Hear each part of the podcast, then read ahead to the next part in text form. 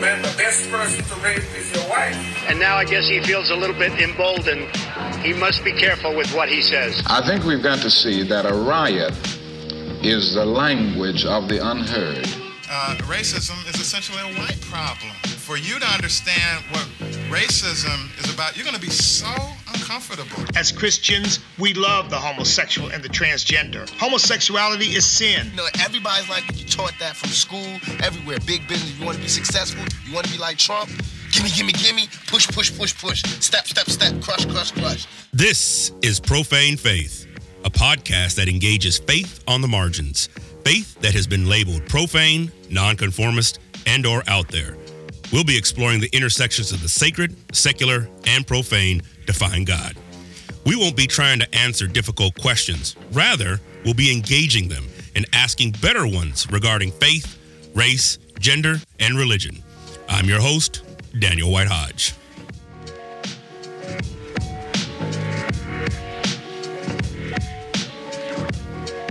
Profane Faith fam, here we are, another uh, session together again.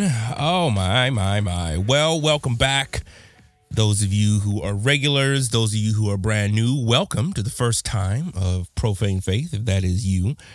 Um, man, alive, I tell you, there's um, there's there, there's always just so much going on. I never feel like I can ever really get to all the things. But then again, if we could get to all the things, what would be the point of even having conversations in a podcast, right?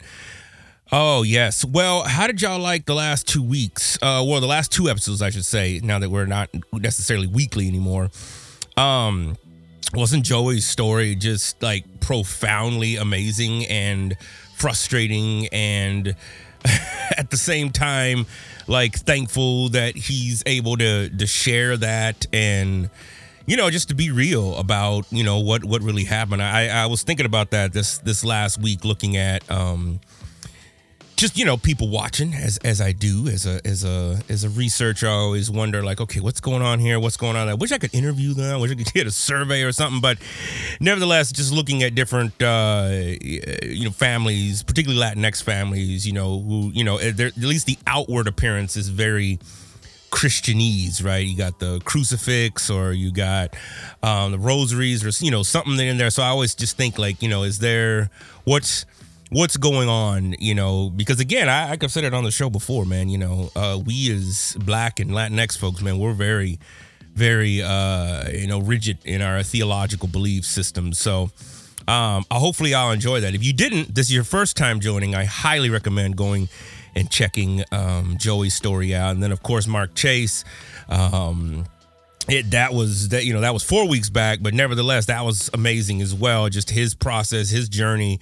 Um and so yeah yo go check that out. And you know particularly i think mark's interesting just because you know being african american being a friar being you know in you know in this episcopalian context um yeah it's it it's it, you know it's interesting just where our life paths take us and um, you know where we end up at. Uh, it it's fascinating and at the same time it's just like wow um, i didn't expect that. And you know when i like i said when i first met mark and you know and out in pasadena he was in one spot and then he moved to transition to another but i really do think he's in the right space now. So again go back check it out. Um, you know for those of you if you're just you know you found this podcast you know, subscribe, like, rate. That would be great. Um, you know, we're on all the outlets. I'm continually, you know, trying to update you know where I can put the podcast, but it's just about and and it's in a lot of places, so you can take a look at it there. Um, I think what I've been reflecting on, and I'm excited to jump into this week's uh, guest. Uh, I met her, uh, of course, at AAR. Uh, as as always, I meet so many great folks there and established so many great relationships um, from that space.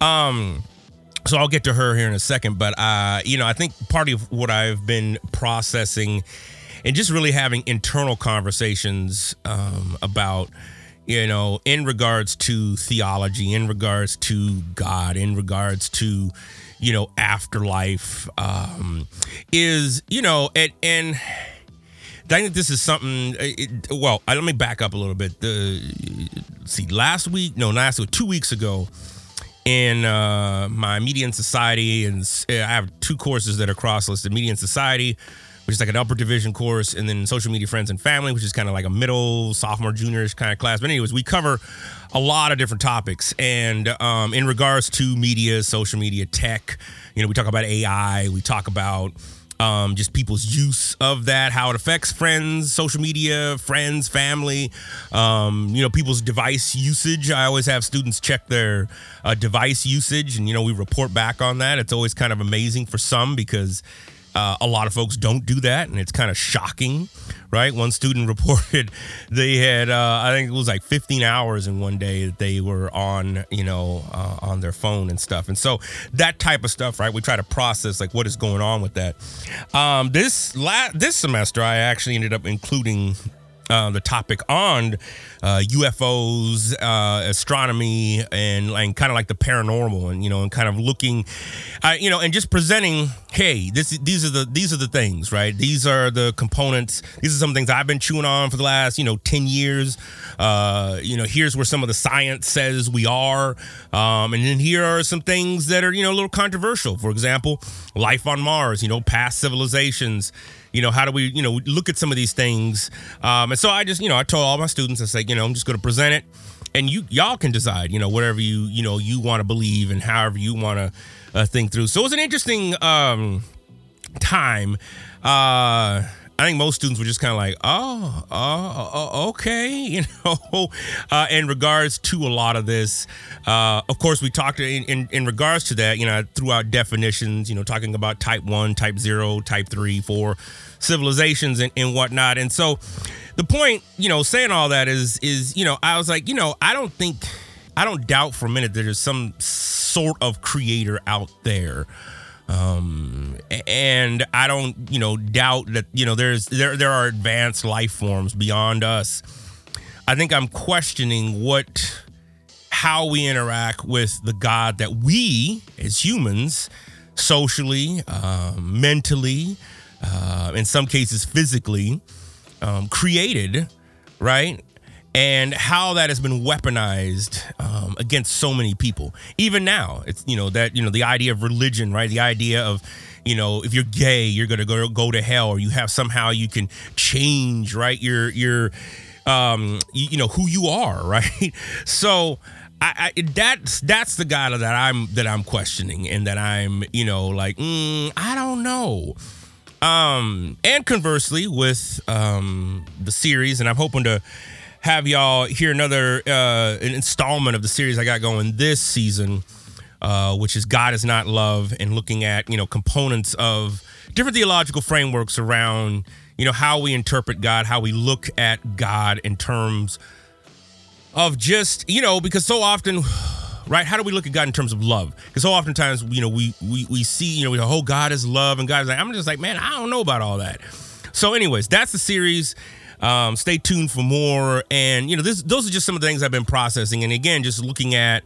Um, you know the images some of the images i showed i you know i had a whole section in there in, in my class going back to my class now uh eh, about uh you know a, previous civilization on mars and you know i just used a lot of the high res images that uh nasa's put out the ones that haven't been uh edited um there are a couple of servers out there that still have uh, some of those images and you know just talked about you know hey look these right angles. This looks like at one point it was a structure. I mean so again just allowing people to chew on it and and to think on it. I mean it took me a long time just to even get to where i'm at. And uh, so it was it was it was interesting and it was a good discussion um, in regards to um, life beyond what we can see um, you know, including right parallel dimensions, uh, which would involve aspects of the paranormal. Uh, you know, I kind of made the case that you know God really is a paranormal you know being in this sense. When you think about the Holy Ghost, right? It's just you know just, we're just putting on well, it's a Holy Spirit. It's like so okay, so if that's going to be the case, um, you know, let's begin to look at you know what is what does quantum particle science tell us about ghost particles? What is what is what is you know what does the quantum realm talk about existing in two spaces at one time? You know, how do we then begin to see how particles interact? You know, at the subatomic level, um, in regards to you know material and matter. How do how do can we then begin to say, okay, there is something beyond right the grave? you know and, and you know and, and, and most scientists you know if they're doing their work you know we they will say you know we can't quantify what the soul is but we all know about it right? Um so it's fascinating. Fascinating stuff. That's the stuff i've been uh, you know thinking through mulling through. I'm, I'm hoping to get a, a, a an episode around that at some point. Um just because it is a fascinating discussion but uh for uh, so until then, think on that. If you have questions, always by the you know reach out to a brother. Um, always uh, always open to talking and you know and having some you know some thoughts around that. Uh, but my guest this week, I am excited to have her on, Dr. Rachel Schwaller, uh, received her PhD in American Studies. Uh, from the University of Kansas. Dr. Schwaller's primary field focuses on Christianity in America uh, with a particular interest in scriptural interpretation, race, colonialism, and economics. Y'all, she's gonna go in on some stuff. It, y'all going again this time you know just just get your notebooks out. Um i actually was sitting behind her in a session looking at uh oh what was it? It was on the insurrections. I don't remember the session. It was actually really good uh, oh qanon. It was on qanon and uh, you know just how it was connected to like evangelicals and kind of this mythology and whatnot. Uh, and she just asked an amazing question, and I was like, "Yo, I need to have you on the show." So we connected, been exchanging emails, doing amazing work. Um, and you know her recent work focuses on how average white conservative evangelical Christians have interpreted scriptures in order to support free market economics and importantly the effects that interpretation has had on minority populations in the U.S., huh? Some fascinating stuff right there. In the future, Dr. Schwaller hopes to expand their analysis to include other uh, Christian groups, including progressive uh, Protestant denomination denominations. Um, so yeah, y'all just got to sit back and take in uh, what the good doc has to say.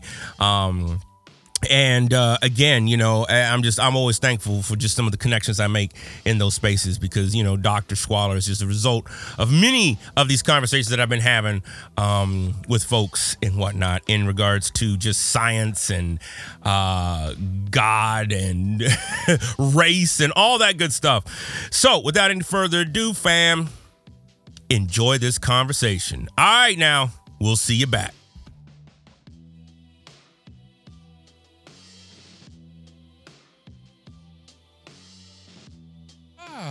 Um, well, Rachel, thank you so much for uh, coming on the show, Profane Faith. It's great to have you. Um, I've talked highly about AAR, and once again, I have met another great soul and mind uh, at this conference. So thank you for coming on. Thank you so much. I'm so glad to be here. That was my first time at um, a large AAR conference, so I was very excited and yeah, I got to meet you and other people as well. So it was fantastic. I love it. I love it. I love it. Yeah, it's the first time I went, I was definitely overwhelmed and like, oh my god, this is this is a lot of people. And then it's like you see people that I'm reading about, especially when I was in grad school, right? It's like, oh my gosh, here's mm-hmm. James Cone. I was just the James Cone. Like what?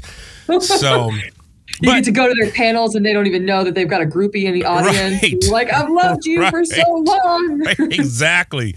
exactly. Exactly. It's just like, oh my gosh. So yeah, no, it's it's definitely been a been a highlight, at least for me. I mean, I know no place is perfect, but at least where I'm at, I'm just, I just have a dearth of of just academic connection and stuff. So it was mm-hmm. great to get out and to meet somebody like yourself. Um, but tell me a little bit uh, about you and what's been happening from birth to now. Uh, what has what has gotten you to the to the doctor of Rachel?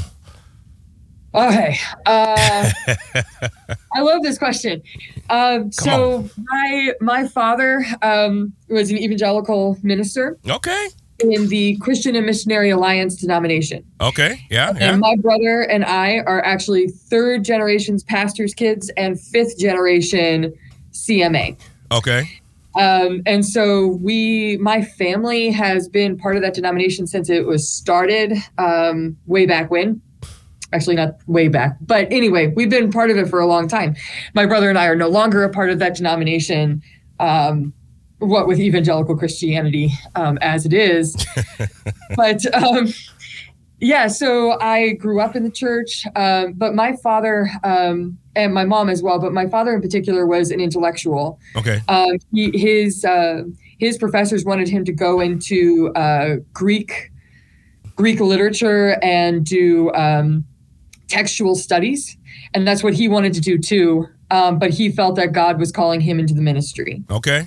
And so took uh, that call by the spirit uh, took him on a life of constant difficulty and betrayal and what my grandfather uh, who was a pastor also in the cma called uh, seeing the underbelly of the church Okay. and it uh, it was incredibly difficult for both of them. Um, so that's kind of the kind of community that I grew up in. Um, my father didn't become a Christian until his mid twenties, uh, and he was going to go be a Buddhist monk actually, and then happened to walk into a CMA church and was converted there. wow. Um, yeah, so he was very open um, about religious experiences. Mhm. He actually um, he did readings and things like that in college. He Okay. flunked out of college the first time. Um, he did tarot cards readings for people, had visions and and Wow. stuff. And then yeah, um, he's a very interesting individual. Um, and then converted. Um, the church that he converted in tried to make him throw out all of his Beatles records, and he was like, mm, "No, Not, not the Beatles. oh, not the Beatles." Jeez. anyway, so he he went on this very long journey, became ordained. Okay.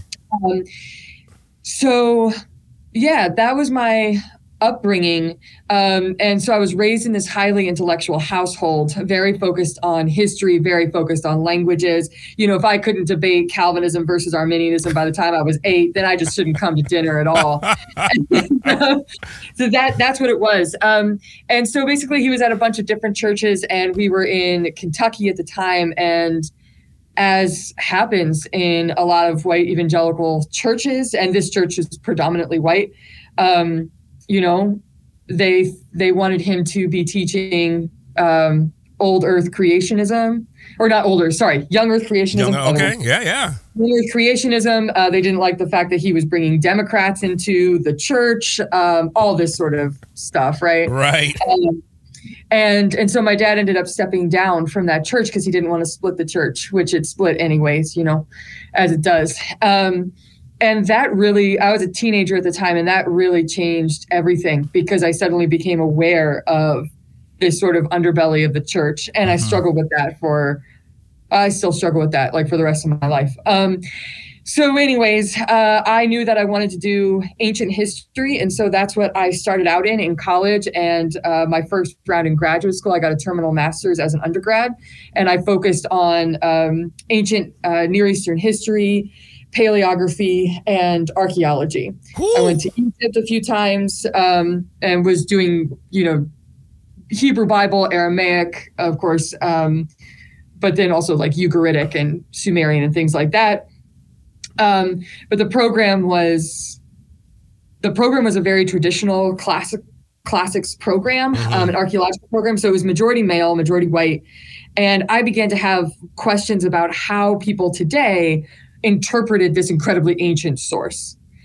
And they were like, well, you can put that in your appendix or something, but we don't talk about that. I was like, oh, okay, that's fine. Um, the appendix. we won't talk about that then. So at that point, um, I, I spent a year at Gordon Conwell Theological Seminary after I graduated my master's. Spent a very miserable year and realized I could not be there anymore. Yeah. Um, and left quickly. And uh, then I I got married. We came to, we spent, uh, I, I lectured, uh, you know, for a while at different universities and stuff. And then we came here to the University of Kansas. And I met uh, my advisor, Randall Jelks, who's in the American Studies program here at a party, which, if you know Randall, that is where you meet Randall at any point in time. And Randall listened to me for like five minutes and he goes, you should come work with me. And I was like, okay. I love So it. I did. And I went to go work with Randall, and he's been responsible for me ever since. And what I became interested in really was this larger discourse pattern um, amongst not just evangelicals, but kind of across the board. How are people understanding this text? And then, more, most importantly, like, um, applying this text in interesting ways in politics. Uh, for me, you know, my interest was in economics and free market economics. Okay. And how does that intersect with race and the formation of whiteness?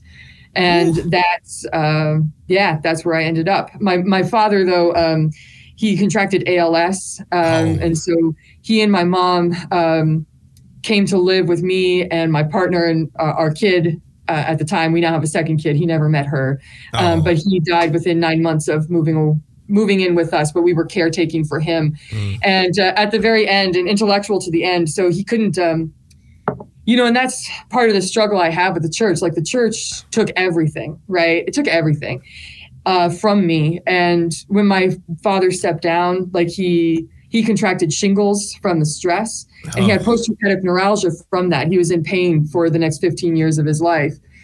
And uh, this ALS, you know, he ends up going back to the church, and he was at a different church for a while. But like the last time he ever spoke, the last time he ever sang and played guitar, the church got it. You know, I was at college, I was at graduate school. I never heard that again. Mm. And so I, it's a hard thing to kind of like forgive and accept that that this thing has, you know, it just takes you until until you're crucified for it, right? Yeah. Yes. Jesus from the beginning. But anyway, yeah. So he uh, he ended up passing away about four years ago uh, of ALS, and at the end of his life, he he could move a single finger, um, and he was typing essays uh, to the CMA about why they should allow LGBTQ plus folks um, into the denomination and Wow. stuff. So that's what he was writing up until the end, and I've got Wow. like these manuscripts of his and stuff, and that's that's who my father was, and my mom care took for him the entire time, Ooh. and you know, did all these things that like an evangelical woman is supposed to do, right? Mm. And of course, what it means here in Kansas because they didn't um, expand Obamacare. Mm. She, Oh. Her husband dies. She hasn't been in. She hasn't been in the workforce, right? Because they don't consider Oh, no. all of the work that a pastor's wife does to be in the workforce. She can't collect unemployment, so she had to find a job within seven days of her best friend, you know, dying. God. And that's what happens. And so I was like, I was seeing all of this in person, like, oh, so this is how politics and religion kind of come together with Yeah. healthcare. This is fun. I right. feel like right on that. Oh. Anyway, but that's that's my background. Like that's where I come from. That's why I do what I do now. Wow. I mean, that's whoo, that's that's powerful. And to hear about, right, the any aspect of the healthcare system in this country outside of a general physical is just it's there's always a story connected to it, right? oh Um, yeah. Yeah. I was doing a study abroad course uh, a while back, and we were in uh, Great Britain, and one of our students really messed up their ankle, fell down some stairs, and so we were in London, and so we went, ended up going to the hospital. Um, and long story short, at the end, we were, you know, because they're doing X-rays and MRI, and we're just like, oh damn, this is this is this is the bills are racking up. So you know, we go to check out. Um, and they're like, all right, you know, we'll see you on your way. And it's just like, okay, but look, like, here's our insurance. And they're like, just, no, we're good. Uh, and it just, it couldn't compute. It took me about five minutes for that to compute. I Um, Yes. Yeah. Oh, and so it and it just it drives me nuts, right? I mean, my my father-in-law died of Parkinson's and uh, Alzheimer's, and Oh God. it Yeah. was you're right. It's just you know just horrible. And then you know you're dealing with stuff. They eventually they moved in with us and for about two years, but Illinois is just horrible with health care.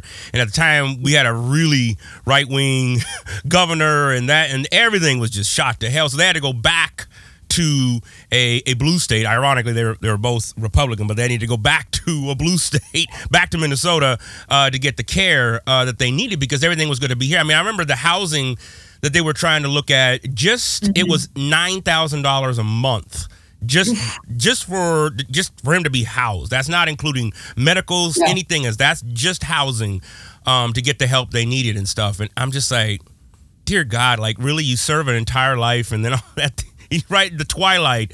Exactly. God help us. Um, uh, so I'm I'm intrigued. I mean, with man, this background. See, this is exactly why I love meeting folks again. I knew it. I knew as soon as you rose your hand, I was like, I bet this woman right here, they got some good shit coming out, man. So, talk to me a little bit about this angel. What are, what is what is your research in? What have you found? What's out there? Are we are we are we descendants of aliens from Mars? I mean, are we you know the Sumerians coming back? I, you know, I, I don't know. Ra, the sun. I mean, break it down. This is great. um, well, so now my research is much more like in the modern period. So my dissertation focused from the 1940s to the 2000s, and um, what I, what I was looking at is the intersection of biblical interpretation and free market economics. And um, specifically, like I use a lot of the work of um, Dr. Vincent Wimbush. Oh, um, okay, like, yeah. Yeah, from the Institute of Signifying on Scriptures. And I, I think a lot about scripturalization, um, talk about standing on the shoulders of giants. Like when that man writes, you either need coffee or you need wine or like coffee, both. Um, but anyway, so the, the idea behind scripturalization is is the idea of the work that we make scriptures do for us in the world. And so I was when I read um, some of his writings from um, White Man's Magic in particular. Okay, it just blew my mind. I read it like first year of graduate school, and it changed all of the kinds of questions I was asking. And so one of the things that I began asking is how is how are scriptures being made to work for free market economics, and particularly how does this create whiteness um, and perception of whiteness, right, uh, for white people, and then how does that get used to designate and um, uh, oh, I lost the word, like to put to put chains around to designate spaces of blackness as well. Um, yeah, oh. so that's that was my interest, uh, and it is everywhere. So I looked at discourse patterns from the 1940s through all the way through the modern uh, mid 2000s, and I specifically was looking at it in like small time evangelical journals. I don't know, or magazines. Okay. Like I don't know in your house, like when you were a kid, if you had like magazines or books from your denomination, like oh, on yeah. the coffee table or something like oh, that. Oh yeah.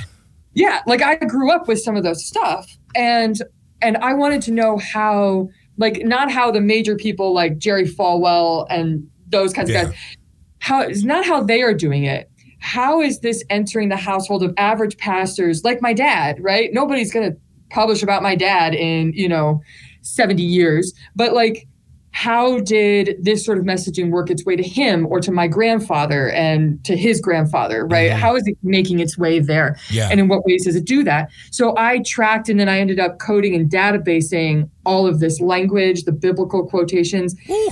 and it doesn't change.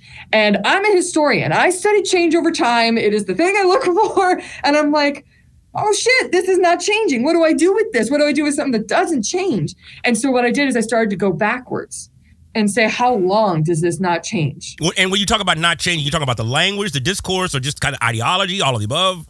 Both, like all of it. The discourse doesn't change. The biblical passages that they use do not change. Um, the ways of interpretation of those passages is not changing. Um, particularly, like uh, I mean, they're going to Romans, they're going to Pauline epistles, of course, but then even the specific parables and the Gospels, they're going with the same one uh, all the time. Um, and it's mostly, it's majorly from the New Testament. The Old Testament comes into it uh, mostly within Deuteronomy and the idea of the Ten Commandments. And so when I started to move backwards, so one of the things that one of the things that I learned in this because uh, I was looking specifically for formations of whiteness and formations of blackness, and the way that again white people are trying to control and and create perceptions of blackness. So not the way that black people are able to talk about themselves, but the way that white people are creating um, how black people are allowed to be in spaces and particularly worship spaces and Ooh. economic situations right so th- that's that's how i'm looking at this um, and so one of the things that I found is that so I was looking for that in particular, but I was not finding language. It was not setting up whiteness and blackness. It mm-hmm. was, um, but it was mm-hmm. much more coded. Okay. What was obviously there is they set up distinctions between whiteness and indigeneity. And that fascinated me. And so that's what I really, that's what I started to look for. Um, and what I found was there's a there's actually an article written um, in one of the in a think tank um, that also went out into um, uh, newspaper printings and stuff like that. But it was looking at, and I think it was in like 2010, 2005. Okay. It's recent. Um, and it's about it's about indigenous perspective it's about indigenous the perception of indigenous work ethic and free market economics. Um, in this case it was talking about uh, an indigenous group in south america that of course is not specified. They don't give names for anything. It's all highly generic. But they're talking about uh, you know because they don't they're looking at they want to create ideas of indigeneity right? Not Yes. actual you know Woo. So anyway it's ideas of this Yeah. that exact argument that they're using, that this woman was using in her discussion of this mythic indigenous group in South America, right? And her perceptions of their lack of work ethic, their laziness, and how that uh, couples with a lack of industriousness and a lack of capitalism and the rise of socialism in their country, right? So she's bringing all this together. It's the exact same argument that's getting used against indigenous uh, groups in the 17 and 1800s by white Anglo missionaries. It's the exact same argument. And so, this idea of um, capitalism, citizenship, um, and democracy, and the connection between those three things is also then bound up with ideas of indigeneity and whiteness and how that gets constructed. Whoo! So that's what I found. That okay, all right. So I got I got so many questions. This is amazing. This is exactly why I wanted to have a conversation with you because I knew it. All right. So how then how does for example black bodies in those type of spaces, you know, when you when you look at that because there's always an unfelt and I don't know if this even connects, but uh, there's this unspoken of sense of there's a certain way for example blacks are supposed to respond to certain elements of whatever it is whether it be race issues right like i remember why, you know i came through i you know i came through the evangelical circles i was with young mm-hmm. life for a long time and so there was always a sense that as main issues came up my response should be godly. Now, that's a very generic term, right? That you're saying about, but this Yes. godly Yeah. meant let's not get too deep into race, right? And there was promise keepers in the 90s, and people thought, Mm-hmm. oh, we've hugged it out, so why do we still continue to talk about race? I remember, um, so I'm from the West Coast, and originally, and uh, I remember at uh, one of the private Christian schools, Azusa Pacific. This was during the late '90s. They were trying to get a, a black student group, you know, formed, and there was so much pushback from just the, the administration, the chapel, because they were like, We've solved this race problem. Why do we have to be in? Yeah, this is we shouldn't have this. I mean, it was a Yeah. long, drag out fight. So I'm doing too much talking, but I, but I'm wondering like what what does that look like? Is there some tangibility there? Some overlap? Absolutely. Yeah. So the idea of the separation of politics and the church, uh, which we hear about, we, I mean, it was very prominent in the civil rights movement Mm. um, with Martin Luther King Jr., right? But it continues all the way to, to now. Um, you know, um, with the, the current Black Lives Matter movement, police brutality, um, you know, it- the idea of that separation of politics and the church is a white creation. And it goes back um, at least in terms of my research it goes back to about the 1730s because what you had um, prior so during the 1700s at late 1600s early 1700s you had the society for the propagation of the gospel which was a parliamentary institution in england paying missionaries to go over to the mainland where nobody wanted to go because it's this backwater place why would anybody want to come here um, in order to convert indigenous groups. But they also start to do movement within enslaved communities. Hmm. They want to convert enslaved people. But you have, um, at that time, not exactly plantation holders, because they don't quite have the plantation. Um, uh, I forgot the word. What is with words right now? Anyway, they don't quite have the plantation uh, industrial complex yet Yeah, yeah. But going to slave holders and saying hey we want to you know come in can we convert can we baptize and slaveholders are like absolutely not and so missionaries anglo missionaries have to figure out a way to convert enslaved populations because they want to do this. Mm. One of the ways they create an entirely new theology. Now, it's a theology that's already been expressed in Spain in the Catholic Church coming out of the School of Salamanca, and it's been out there since the 1600s, Okay, right? okay, okay. These Anglo missionaries have been trained in England. They know this stuff, but there is nobody more backwards than like a Maryland or Virginia slaveholder in the late 16, early 1700s. They are not, these are not um, well educated people. These are not actually very wealthy people. Jefferson was, in terms of his education, he's coming later, right? And Okay. so these people don't have the first understanding of theology. And actually, Anglo missionaries who come over to the mainland are like, these are not Englishmen anymore. We have to, you know, what are they believing? Right. they're, they're as heathen as everybody else. Anyway, so one of the one of the new theologies, which again it's it's new only in the sense that England is beginning to use this with missionaries on the mainland. One of these new theologies is that you have to decouple um, physical, political, social freedom from baptismal freedom. And this is something that um, African and African descended people never ever accept. We have uh, letters written by enslaved people to the king. Uh, we have Spanish uh, people under the Spanish yoke who are writing to audiencias in Spain saying, like, hey, we've been baptized. Where's that freedom? Where's that political freedom? And they're like, oh, shoot, that's not, that's not what we meant there. Um, right and so the idea that politics the social realm the political realm needs to be separated out was uh, one of the main um, theological differences Hmm. that begin coming around in the 1730s it becomes well accepted by the mid 1800s and that's also where you begin to get the uh, theology of the planter patriarch exactly like the antebellum period um, slaveholder who thinks that it is a paternalistic attitude towards enslaved people that it is up to him to educate and to christianize and that this institution is healthful um, and Mm. also god ordained Ooh, come within on. the god ordained hierarchy Come on. and so the way that this that this gets translated down um, is that this church continues to be separated out and so for particularly for black churches like the ame and the amez church um, they are being formed as political social and religious entities Okay.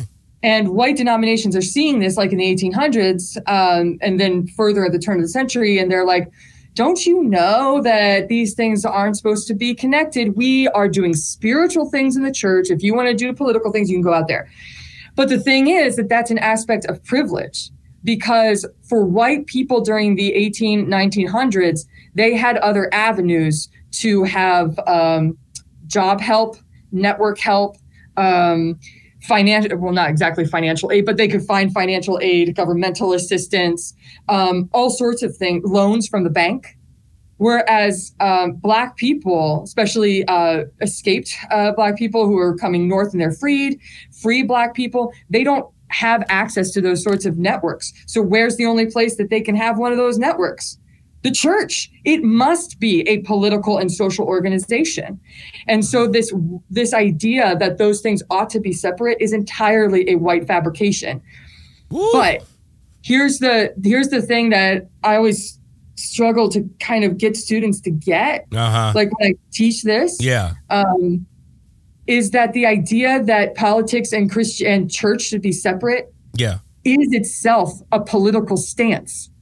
They haven't separated out the politics from church. They have simply separated out a politics that does not support white supremacy, that did not support an enslavement system, that doesn't support civil rights. And that is called normative. That system that they see is called that's just spiritual, but it's not. It's highly political and it was highly politicized and it was done purposefully in the 1730s in order to try to convert enslaved people to white Christianity. Golly. All right, Doc. This is all right. So this is this is awesome. I wish I had known you like four years ago when I was writing a book on looking at missions, and I was really kind of going in on short-term missions and the history of that, and I went all the back kind of with the way of the age of exploration and whatnot. And so, uh, you know, like what you're talking about resonates real closely because one of the arguments I make is that you know racism has been embedded into the DNA of so much of Christianity uh, that there's a sense of colonization. I take for example the current organization I'm a part of right now. This college is a private Christian school, and there has been such a fear of open conflict. Like, and I'm not talking about oh we're going out in the middle of the street and we're going to do fisticuffs. I'm not. I'm just talking about I don't agree with this. What you're doing is wrong. This is not right that it's now to the point where the cancer has just spread, right? Like it's terminal now. Like it's like we're to the point now where okay, we just got to go.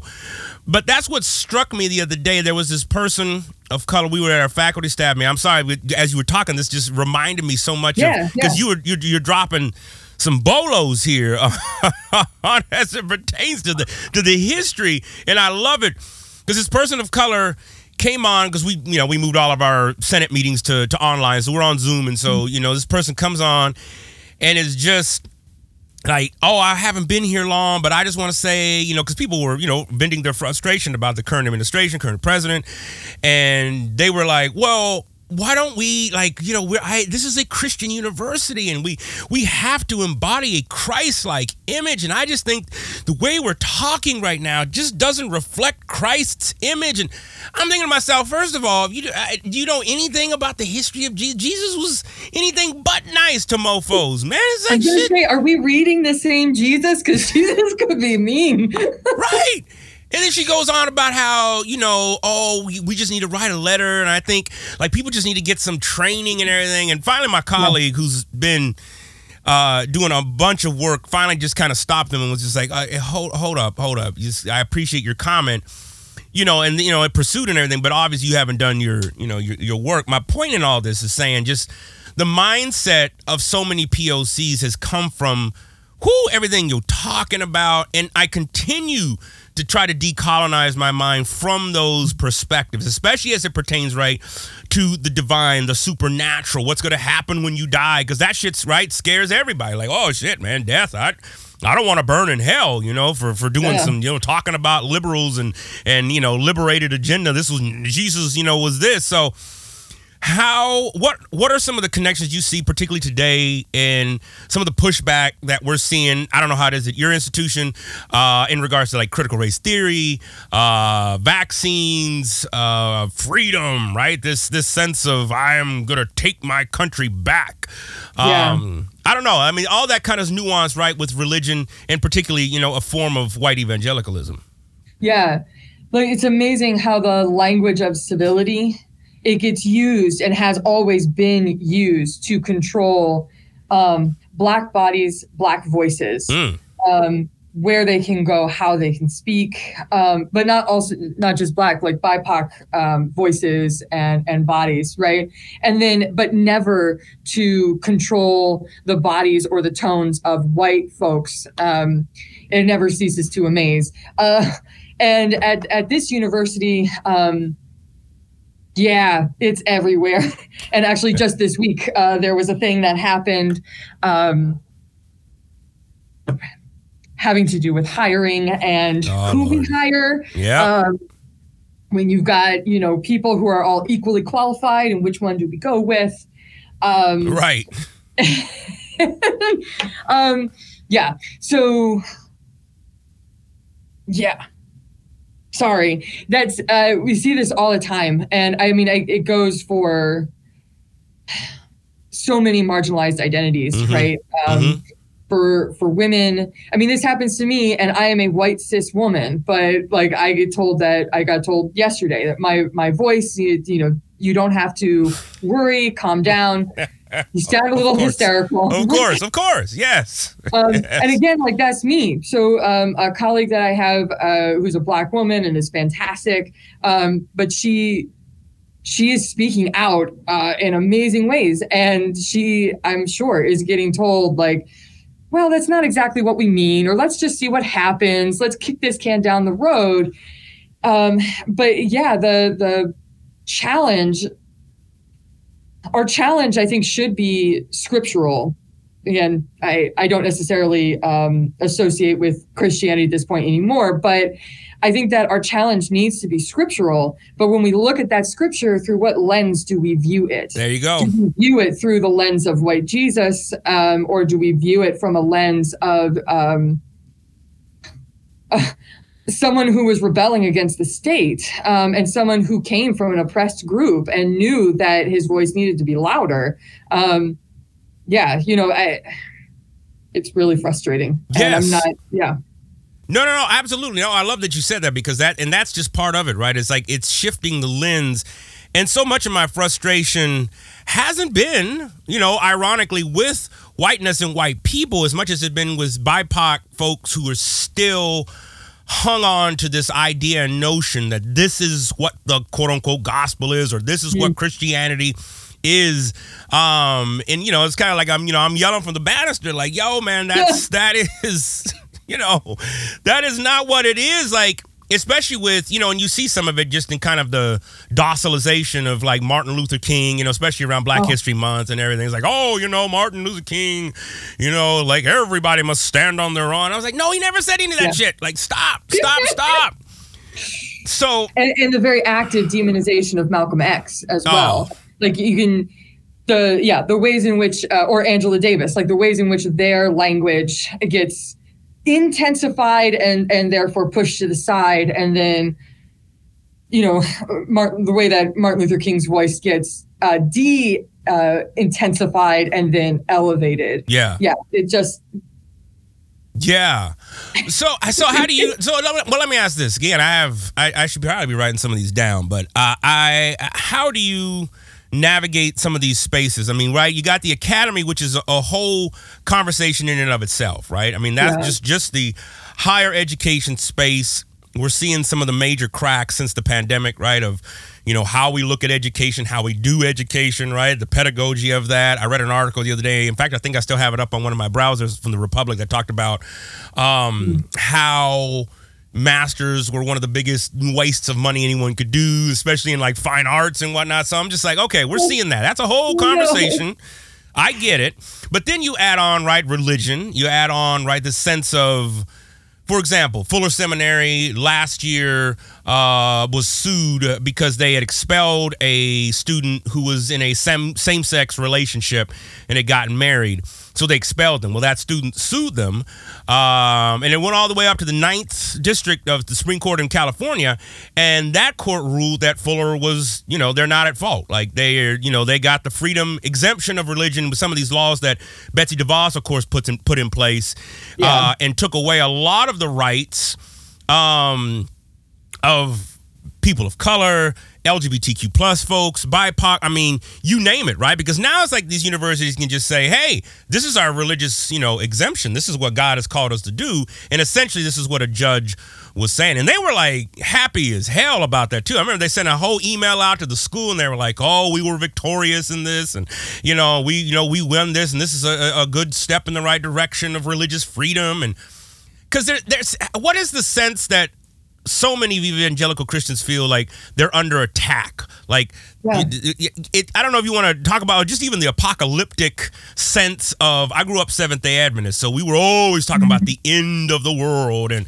you know Yeah. the, the seventh seal, and you know it's like I don't I don't know if how all that stuff connects, but have, you have you come across any of that stuff or ma- materialized? Yes. Yeah. This sort of siege mentality um, idea. And for me, so when I read like the evangelical magazines that I was looking at, the thing, the eschatology is not actually the thing that comes up. It's current, current living. So be, because evangelicals see a connection between personal morality, um, or again, what they are defining as personal morality, um, and the stability of the nation, it means that if there is a crack in one, there is going to be cracks in others. Okay. And so it's not necessarily that it means that it's going to be the end of the world, but it does mean that it might be kind of the end of the nation as we know it. And again, this I, I link this back to larger discussion or um, not larger discussions, historical discussions um, of educational systems. Like, why do we have educational systems in this country? Well, one reason is because of this idealized um, democratic citizen. And the democratic citizen has always, always, even in the Constitution, been visualized as a white property owning man. Hmm. Cis male, I should say. Yeah. Um, and at least heterosexual presenting. Mhm. Um, because Mhm. we know they were not all Right, right, ex- Or at exactly. least heterosexual presenting but like that is the idea of the ideal citizen and so making um, all people uh, anyone who you know once once the vote because becomes like democratized which happened obviously in stages um, but once that is starting to happen it means that we have to forcibly create this citizen Okay. and we do that mainly through our educational systems. And one of the things that gets bound up with that is this idea of personal morality. So you cannot, the presumption is that you cannot have a full and proper democratic citizen without a type of personal morality. And that personal morality is, of course, based on Christianity. Um, and and that form of Christianity is thinking about things in terms of heterosexuality, thinking about things in terms of, you know, um, drinking, carousing, all of this, uh, you know, the proper family unit, gender expectations and gender roles, kinship units, etc., and trying to enforce that on all other populations. And so this is why when conversion uh, was supposed to take place by the Anglo missionaries um, amongst enslaved populations, freed black populations, as well as indigenous populations, they entirely expected all life ways to change Mhm. with Christianity. Conversion had to be the first step so that proper personal morality, and for people who are listening, I put that in air quotes, proper personal morality could be created so that you could have a proper democratic citizen so that the country wouldn't fail. Oof. And because there and there has always been pushback on this. No one, no, none of the people of these groups have been like, yes, we are going to do it that way. I'm going to completely separate myself from my entire experiential life. It's Right. never happened. Um, but it's always been this idea of trying to force people into the idealized white male democratic citizen. But guess what? I am not a white male. you are not a white male. Like I will What? never succeed as being the appropriate, proper democratic citizen. It's never going to happen. Um, and we are still trying to be forced into that mold. And they use words like civility. They use words like proper or appropriate. Um, and that is referring to how we speak. Um, obviously, we had there are different roles for I'm a white woman again, you know, but like there's different ways that we are told that we can comport ourselves, but like where our bodies can be, how those bodies can be. Um, you know, and so all of that's what gets put together with white evangelicalism. So today, when I see white evangelicals talking about religious freedom, so for them, that is a core um, democratic value Hmm. that needs to be upheld by personal liberty and, and personal freedom.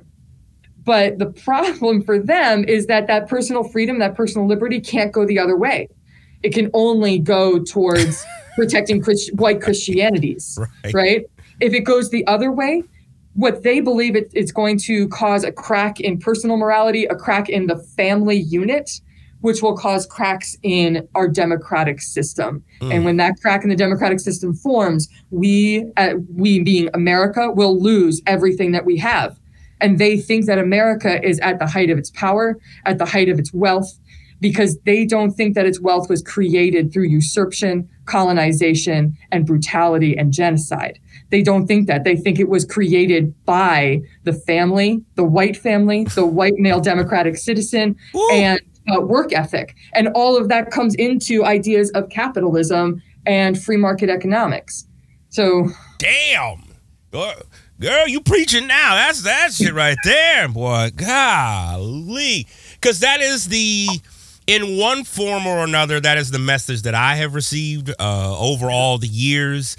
Um, and, you know, even to the point of uh, uh, of folks, you know, because you know they, people always want to go to your livelihood, right? It's just, again, we're going to take your livelihood away and stuff, you know, to Yeah. the point of getting fired uh, by other persons of color because of my disagreements with that particular position, right, or that you know that understanding. And so these, I mean, oh my gosh, this is this is powerful. This right here is Well, I think it's it's what makes it so hard because like everyone from you know for BIPOC people, they all have to figure out how to negotiate white white well for our study like white Christianities, but in general white supremacy. And so how someone does that, it's got to be totally up to them. It's got to be. Um, it's a personal it's a personal decision and it's also a decision that gets made with all of these other pressures that are being placed onto people and so how how people choose to negotiate those pressures is going to be different for everybody you know yeah, no, That's what makes absolutely. hard Yeah. Oh, absolutely, it is. And yes, like you said. Well, let me ask you this, and and, and I know you know this. You don't have to answer it, but I, I'm I'm be, be curious. How where do you find your own self now, theologically, spiritually? I know you said you don't identify with Christian anymore, but you know how where, where what spaces you find yourself in? Uh, you know, even at all, and that's a generally open Yeah. question. I'm it's not a. I'm going to save you and hand you a track question. and i have been struggling with this so much um so my partner is episcopalian um, he, he's actually an ordained deacon within the episcopal church Okay. I was excited to do that and to be within that, and then again got disgusted at the uh, underbelly of the church. Like I can't stand vestries. Um, yeah. Yeah. um, and and as as my research went in the direction that it went, in these ancient prayers, um, like in the prayer book, all I hear is atonement theology, and I I can't stomach it anymore. mm-hmm. Um, I also, you know, like I, I suffer from depression and anxiety, or I don't suffer from it. I exist with it, Yeah. right? Yeah. Um, Come on. and so, like, um, being told over and over again that I am worthless, that we are not worthy so much as to gather up the crumbs under thy table. I was just like, no. Mm-mm. Right. I am not safe. Like I am not safe in this space anymore. I can't hear it anymore. Yeah. And I really cracked like during COVID. Like I just broke. Um, Mm. and so I sought I sought help um, in that, and one one way was to really begin to separate myself from these forms of Christianity. But then the question was like, okay, so where do I find this spirituality? And um, I'm gonna feel uh, kind of feel weird about this, but uh, I'm part of a book group with friends, and we began reading Octavia Butler's Parable of the Sower, and I became converted. Uh, I converted to um, and uh, change, and began to really embrace this idea of spirituality that God is change. You know that that I am allow- allowed to change. I am not. I've been trying to hold fast to this idea of myself as this complete person, and I'm disappointing myself all the time. And then suddenly realizing, um, you know, that goes into other things like not being where I want to be in my career. I'm a lecturer. I haven't published. Um, and because I'm a lecturer, I can't publish because I don't have time to publish because I'm Well, teaching so much. And, Ex- you know, right. Yes. Yeah. um, and you know like other people in academia are like well you don't really know what you're talking about because you haven't published in this sort Oh. of way that i've been able to do because i'm a Oh. white man without children whatever and, oh you know what i'm talking about it's the it's the academy right but um yeah that i began to think about myself as change um, Mm. and what does this mean and wanting to develop um, again, totally stealing from Octavia Butler, but the idea of trying to develop my own talents so that I can actually use those talents in a way that is helpful to my community and the people around me. Um, and I'm still working out how to do that um, within myself and, and yeah, and within the community that I'm in. Um, so right now, I try and do small things like how can I reach my students um, in ways so that they can go out into their communities and do these sorts of things. And that to me is a spiritual endeavor. Um, and that's what I'm finding for myself. Yeah, no, I love it. I love it. I love it. it and I can resonate so much because it, it, it yes, I mean, I identify as a black male racially. Ethnically, I'm African American, Mexican American, but racially, I'm black. Like, I get pulled over, I'm black. Um, you know what I'm saying? There's no Sorry, it's mistaking. not funny. I should not laugh at all of that, but No, um, that's just the real. It's Yeah. real. You gotta laugh. You gotta laugh because otherwise you can, you can go nuts, man. So I feel you, Yeah. and that's the same thing, right? It's like the depression, the anxiety. Uh, when I first came on in the position that I'm at, I'm Mm-hmm. no longer, but I was a director, so I was running a whole center, and there was this huge pressure. I was like literally the first black guy to ever be in this position fools was going nuts because I mean it was like this entire department that I was a part of was just nothing but white. I was like the only color and very evangelical. And I mean and and I remember one of the white guys like I'd been there for what three days in my new position, uh, and he was just like, "Well, I just feel like there's no longer a voice for me here." And I'm like, "Motherfucker, this the whole goddamn department is looks like you and thinks like you. Like what?" Where are you getting this from? oh my god. You know what I'm saying? Three days in, right? Um, and so there was this, it was just, it was a constant fight. It was a con, I'm glad to be where I'm at now. I'm just a department chair. I'm teaching. That's, that's good. But I hear you on that part-time stuff because I did that for a decade. Part-time, 450 miles a week, you know what I'm saying? 12 different, 13 different classes at a time. And it just, it takes a toll. You're right. I mean, when you got time to publish, you bet you busy grading all these other papers or in the car or driving over here and then don't don't think about trying to have a relationship. Shit, you know, it's like, ah damn. So I feel everything you're saying, um, and at the same time, I realize it. You know, it's it's your narrative and your story and stuff, and so I, I definitely uh, I can resonate with it. But I also realize, you know, there's some unique things there uh, to that. Um, so where do you where do you find us now as a society? We got the midterm elections coming up here in the year of our Lord 2022. Um, uh, I guess I should have ran an episode yesterday because yesterday was what the two two twenty two twenty two. There was like was. yeah, people were getting. I heard there was all these this record number of people getting married in Las Vegas yesterday because of because of the date and stuff. Well, It's easy to remember. yeah, exactly, exactly. you can't forget that, man. Um, but yeah, where I mean, what are, what are some of the things that you're currently thinking through and and and trying to put forth? And I'd also be curious too, like what are what are some of your pedagogical approaches in you know in the classroom to talk about something right like history and dates and times and how those things they're still around in different Yeah. forms. Yes.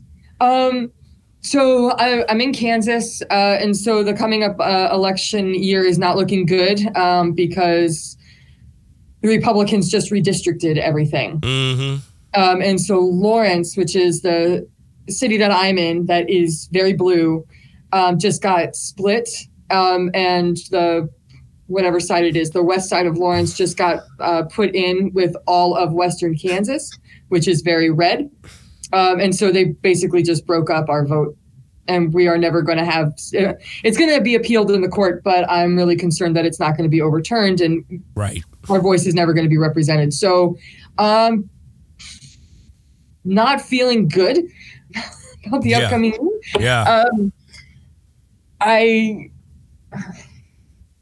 yeah, that's how I feel about politics yeah. right. Yeah. Come on. Um, yeah, I also really worry about the soul of the Democratic Party right now. Yes. Um, yes. that I, I think I, I do strongly believe that there has to be unity. Otherwise, it just goes, you know, mm-hmm. the other way. But um, that the Democratic Party just surely is not going far enough. Um, and actually, so you asked, you actually connected this to pedagogy, and so I kind of think that's funny because I was just thinking about politics this morning. Because uh, my students today in the class that I'm going to go teach, um, they are one of the speeches that they're reading is Malcolm X's uh, Ballot or the Bullet, and I was reading over that speech and oh my god, it You're right. a prophetic speech. Yes. Um, and the way, especially the ways that he was talking about Dixiecrats and the way that he was talking about Woo.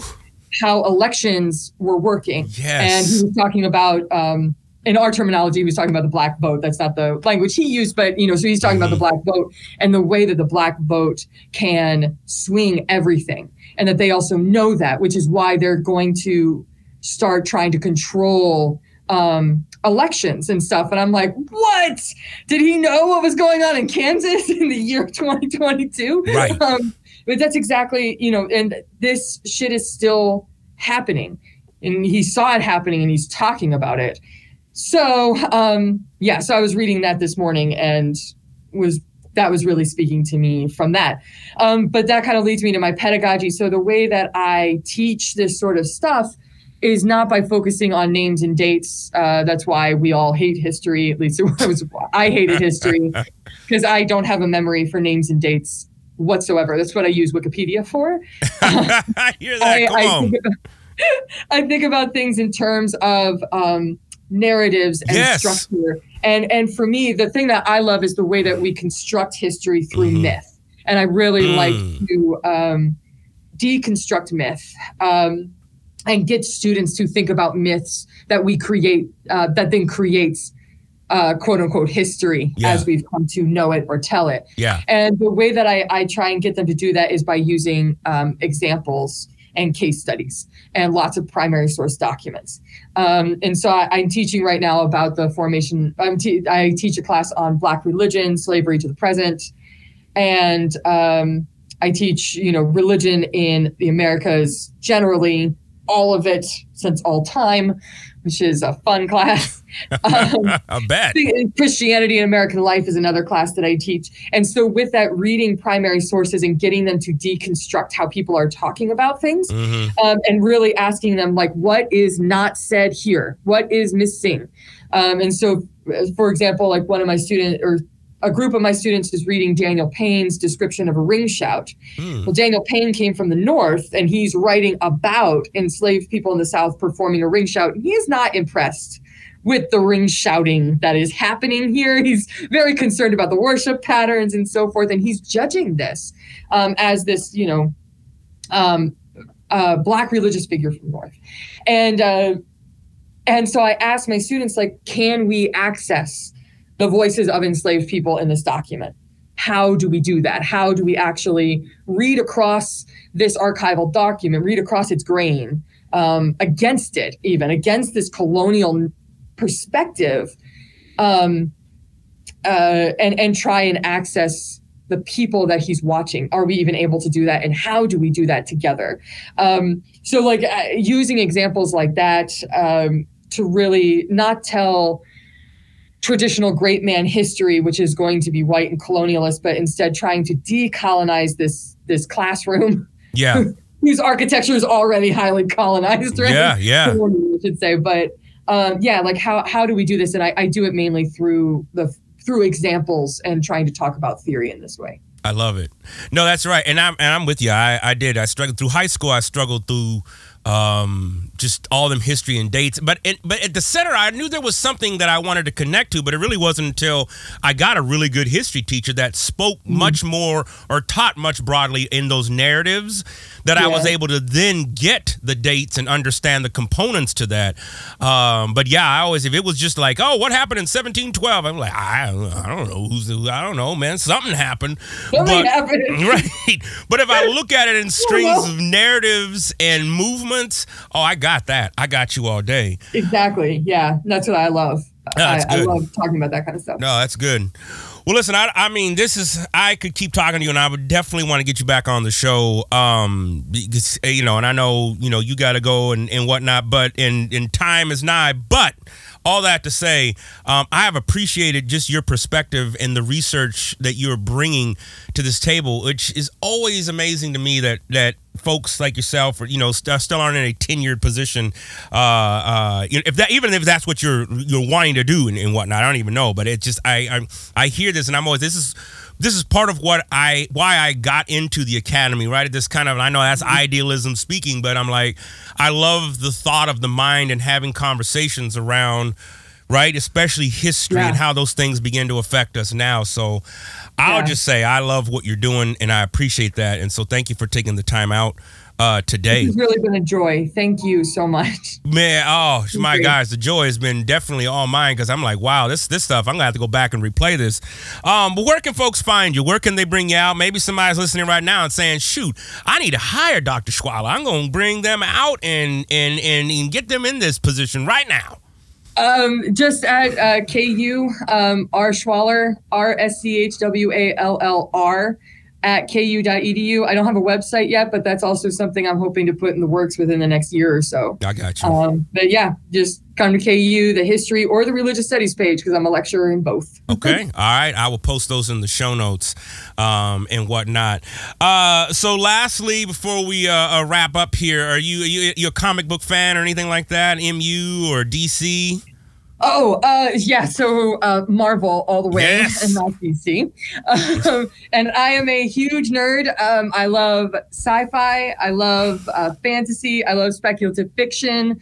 Um, yeah, Yes. I am a nerd. I'm a board gamer. Oh. I'm an RPGer, uh, video gamer. I do all of it. I love it. So I was going to ask you about the new uh, Doctor Strange and the multiverse and stuff coming out. I'm I'm I'm liking some of the previews of that, and particularly the conversation that um was it Scarlet the Witch is having with him about you know who can do what and break the rules and stuff. Yeah, I'm excited.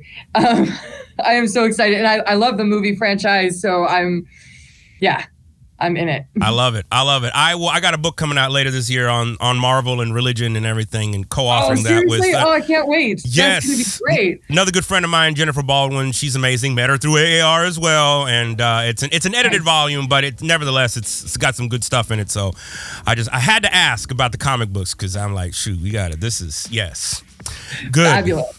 Well, thank you again, Doc. Appreciate you, and I'm like I said, I'm gonna hit you up uh, to get you back on the show.